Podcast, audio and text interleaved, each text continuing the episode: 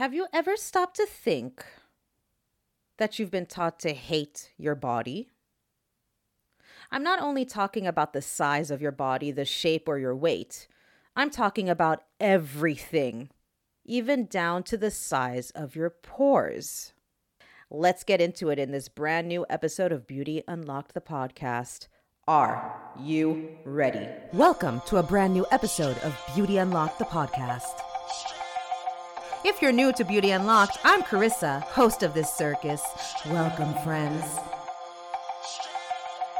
If you've been a long time listener, you know all about the shenanigans and utter fuckery that is Beauty Unlocked. Are you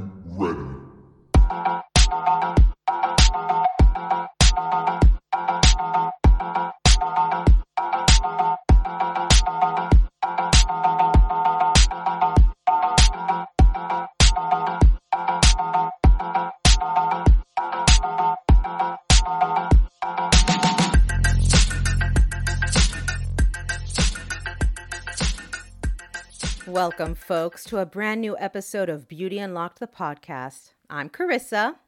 So, if you've been listening to Beauty Unlocked, you're well aware that the point of this podcast is to make you realize that our society is obsessed with Eurocentric beauty ideals and standards. Now, this opens the doors for diet culture, the quote unquote health and wellness industry, the fitness industry, and so on and so forth to take advantage of us, make us feel worse about ourselves, and in turn profit from our insecurities by promising quick fixes. It's a vicious cycle, and everyone is or has been affected. The thing is that many people don't realize how entrenched these beliefs are, and they go around trolling, insulting, and dehumanizing people who simply exist outside of this damaging culture that's been propagated by white supremacy. So, with all that being said, I came across two articles, but the first one um, I found on HuffPost, and it was written by Jennifer Rollin, who's a therapist and has a private private practice in Rockville, Maryland. Jennifer specializes in helping adolescents and adults struggling with eating disorders, body image issues, anxiety, and depression. Jennifer offers eating disorder therapy to individuals in Maryland and eating disorder recovery coaching via phone or Skype. So, this post was published on the now closed HuffPost contributor platform. And the article is entitled, We Learn to Hate Our Bodies. We Can Learn to Love Them. So, we're going to jump right into the first article, and then I'll mention the second article and where I found it and what it's all about. So, here we go. So, Jennifer writes We are not born hating our bodies. Rather, body hate and fat phobia is learned. From the time that we are children, we are surrounded by societal messages which teach us to value thinness and to stereotype and stigmatize individuals in larger bodies. Jennifer continues by saying that yesterday, well, back in 2017, a thin Facebook friend posted a status which she indicated was meant to be a joke. In the status, she stated, I feel fat. I know this is a fat thing to do, but all I want to do is sit in bed and eat Mexican food for the entire day, watch some films, and then blah, blah, blah. So um, Jennifer writes I do believe that this person did not intentionally mean to cause harm by posting this status. However, it's a way to demonstrate how fat phobia is so intertwined into our culture that many don't recognize how statements like this are actually a form of discrimination and oppression. Statements like this serve to perpetuate harmful stereotypes about individuals in larger bodies. People in larger bodies are often stigmatized in our society and seen as lazy, unattractive, and unhappy. However, the reality is that people of all shapes and sizes are worthy of love, compassion, and respect. Additionally, you can't tell anything about a person's health habits or happiness based on their weight. Should I repeat that? Additionally, you can't tell anything about a person's health habits or happiness based on their weight. You can be thin and unhealthy. You can be fat and healthy.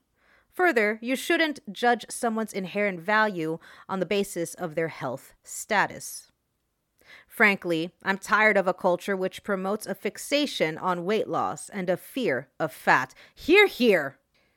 For instance, studies have found that many 10 year old girls are more afraid of becoming fat than they are of cancer, nuclear war, or losing their parents. My, my. Let me say that again. Studies have found that many 10 year old girls are more afraid of becoming fat than they are of cancer, nuclear war, or losing their parents. For people who struggle with a fear of weight gain or a focus on thinness, it's important to note that this is not your fault. You have been steeped in societal messaging, which promotes these values. There is a 60 billion dollar diet industry which makes profit off our belief that we aren't good enough. Body dissatisfaction is what helps diet companies continue to sell their products. Additionally, body image issues impact both men and women. Okay, this is very gendered. I am just reading what Jennifer wrote. I would say that it impacts everyone. It's also interesting to note that diet culture and a fixation on thinness rose in prominence around the time that women began to gain more political and, and economic rights in our society. Hmm, I wonder why. I've actually done an, an, an episode about this, just to let you know. As women, we have been taught to criticize our bodies. Not only is this seen as socially acceptable, it's also a more comfortable way for people to deal with other upsetting situations in their lives. For instance, it's far easier to talk about hating your thighs than to express how you are feeling lonely and unloved. However, just as this sense of body hatred has been learned, it can also be unlearned. There is hope.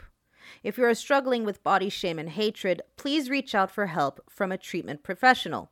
Seeking help when you are struggling is a sign of true strength, not weakness. Even if you loved your body, the reality is that our bodies are meant to change as we age. Tying your sense of self worth to your external appearance is a recipe for discontent. It's important to note that your body is simply the vehicle which enables you to live your amazing life. Work to practice gratitude for all that your body helps you to do rather than focusing on how it looks. We all have a limited amount of mental energy. When you fixate on how your body looks, it takes away valuable time in which you could be reflecting on other things. No one writes in someone's obituary, she was so thin. She was the perfect weight. What would you like to be remembered for? Work to shift focus to the things and people in your life that truly matter. Despite what societal messages say, I know this to be true. You are not more valuable if you take up less space in this world. Your worth is not found in your body size or shape. Your true value is found in the sparkle in your eyes when you laugh, the way that you pursue your passions, how you help others, and in your relationships. You are worthy of love and belonging, just as you are. I'm going to say this before getting into the second article that I found. Um, is that it's easier said than done to be grateful all the time. And there's no shame sometimes in in well, there is no shame, period. Um, but there's no shame sometimes if you're not feeling it there are going to be days when you're going to jump out of bed and you look at yourself and you're like, fuck, I'm fucking fierce and I'm ready to slay the world. And then there's other days where you're just like, nope, not fucking today. Today, I'm not feeling it. Today, I'm not loving my body. Today, I don't give two shits about anything. And that's okay too. Never feel guilty for what you feel. We can't always be 100% happy all the time. That's not possible and it's to to be honest, it's not fucking human, right? To be all the time happy and all the time grateful and all the time feeling great about ourselves. It's just not possible. There's just so much going on around us. And sometimes it's difficult to block out the internal and external noise. But you are worthy. You are so worthy of love, regardless of your weight, your shape, your size. If you are struggling, please, please reach out to a licensed therapist. And I know, again, it's a privilege to go to therapy because some people can't afford it, especially in this economic climate. There are other options. There's also online therapy um, that is a bit cheaper. But do your research And please, please do reach out if you're struggling in any way, shape, or form. So, the second article I found um, is on stylist.co.uk, and the article is called um, Stylist, oh, sorry, 100 of Stylist's 100 Women Sharing Their Thoughts on Weight. And I wanted to add this to the episode because a lot of what these women had to say struck a chord and really cemented the fact that we have all been affected by this toxic culture. So I've just decided to pick and choose just a few. Um, but like I said, I've linked um, this article and the previous article into the show notes so that you can take a look for yourselves. Um, so here we go. So, just a trigger warning that this article talks about eating disorders, weight loss, and calories. So, body positivity, self love, and wellness have replaced the quick weight loss and fad diets that dominated our youths. But how is, easy is it to erase the impact of the diet culture we grew up with?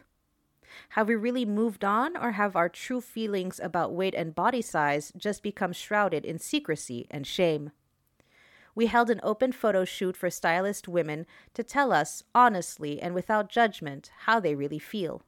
Here's what they had to say Emmanuelle, 29, project manager and florist.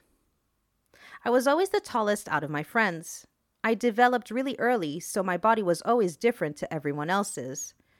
It's it feels like I was bigger, but looking back, I was just a kid.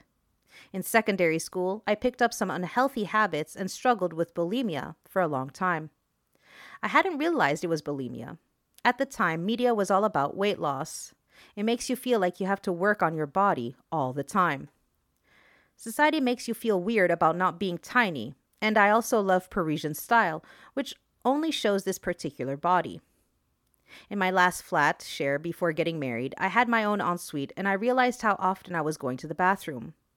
I did the STEPS course, which was really helpful for talking about it, and acknowledged that I had disordered eating. I told my partner about it, and he was really supportive. Accepting it and being accountable to someone helped me let go of bulimia and the control it had over my body. When I got pregnant, it was fine, and I loved being pregnant. But postpartum, I was waiting for my body to jump back, and it hasn't. I had a difficult birth that I'm still healing from. But I'm learning to accept my body and to love my body. It's all a journey. It's really sad that as females, and guys go through this as well, it's been drilled into us to be a particular way. I do find it's a generational thing. I feel like there's a lot more representation out there, which is amazing. Billie, 32, stylist's fashion and beauty features director. There is a constant buzz at the back of my brain that is powered by thoughts of my weight, my body, and my size. There are moments when it is excruciatingly loud, and other times when it's quiet, but it's never silent. Every birthday, even the earliest ones I can remember, I would wish for my heart's desire to be thin. I have been shamed, bullied, fetishized, and embarrassed because of my weight but I have also been happy, successful, and loved in this body. I wish for a day where I don't think about my weight, but I'm not sure that exists for anyone. Polly, 27, journalist. I am originally from Bulgaria, which is your typical Eastern European, slightly behind the times country, in the sense that growing up in the media, there were loads of really slick looking women who were very skinny, but with big breasts and big butts. You had to be hairless. You had to be really toned. It was a whole thing. The entire world had it. This was the mentality I was growing up with, and the mentality my mom subscribes to as well. Oh, you have to be like this and this, and what do you mean you don't wear makeup? She's like this to this day. Come on, I've had a boyfriend for five years. Surely, if he minded, he would have left by now. So this one is um, anonymous. My mother was obsessed with being thin. She did every diet she read about in a magazine and measured her waist constantly, claiming it was to do with the fact that she made her own clothes. But it was definitely about being as tiny as possible. The residue of her hang ups is still present in my mind, compounded by my own course of external pressures, comments made about my thighs in the playground, and role models on TV that were waif like. I wish I could say I'd managed to shut it all out as I hit my mid 50s, but I still think about my size every day. I want to be smaller, and I don't see that changing anytime soon. So, this is the last one I'll be reading. As I said, I'll be putting this in the show notes and you can read the rest. So, Annie, 30, stylists, email content editor. As much as I tell myself that I'm confident with my body, I would be lying if I said I was actually happy with what I see in the mirror. When I was a teenager, super skinny models and heroin chic were the norm, and although I've always been slim, I definitely didn't fit in with this image. The feeling of being too big has stayed with me my whole life. Being the tallest girl and getting hips and boobs before anyone else in primary school will do that. And even in my 30s, it can be it can still be a struggle to focus on the good rather than seeing all the things I wish I could change. So, while I was researching for this episode, I came across another podcast called Ladies, We Need to Talk podcast. And they have an episode um, called Body Image Why Do We Hate Our Bodies? And it's quite an interesting episode. They ask a whole bunch of, of people um, basically about body image and how they feel about their bodies. And I've linked their podcast episode into the show notes. So give it a listen. Um, it's a really, really good podcast. Um, they talk about a variety of things, but uh, this one is called Body Image Why Do We Hate Our Bodies? We've come to the end of this episode, and I really hope you found it insightful and it made you realize that hating your body is, in fact, a learned behavior. And you're not alone if you feel a certain way about your body. We all have our hangups in regards to our bodies, but it really isn't our fault. And it takes a lot of work to get out of this diet culture, thin, obsessed frame of mind. But it's doable, but it does take a lot of work. Thank you so much for tuning in, and I wish you all a safe and blessed weekend. And remember to love each other, love yourselves, spread some of that sweet, sweet love. And you will be hearing from me next week. Mm, bye. Make it clap, clap, clap. Make it clap, clap, clap. Make it clap, Make it clap, clap. Make it clap, clap.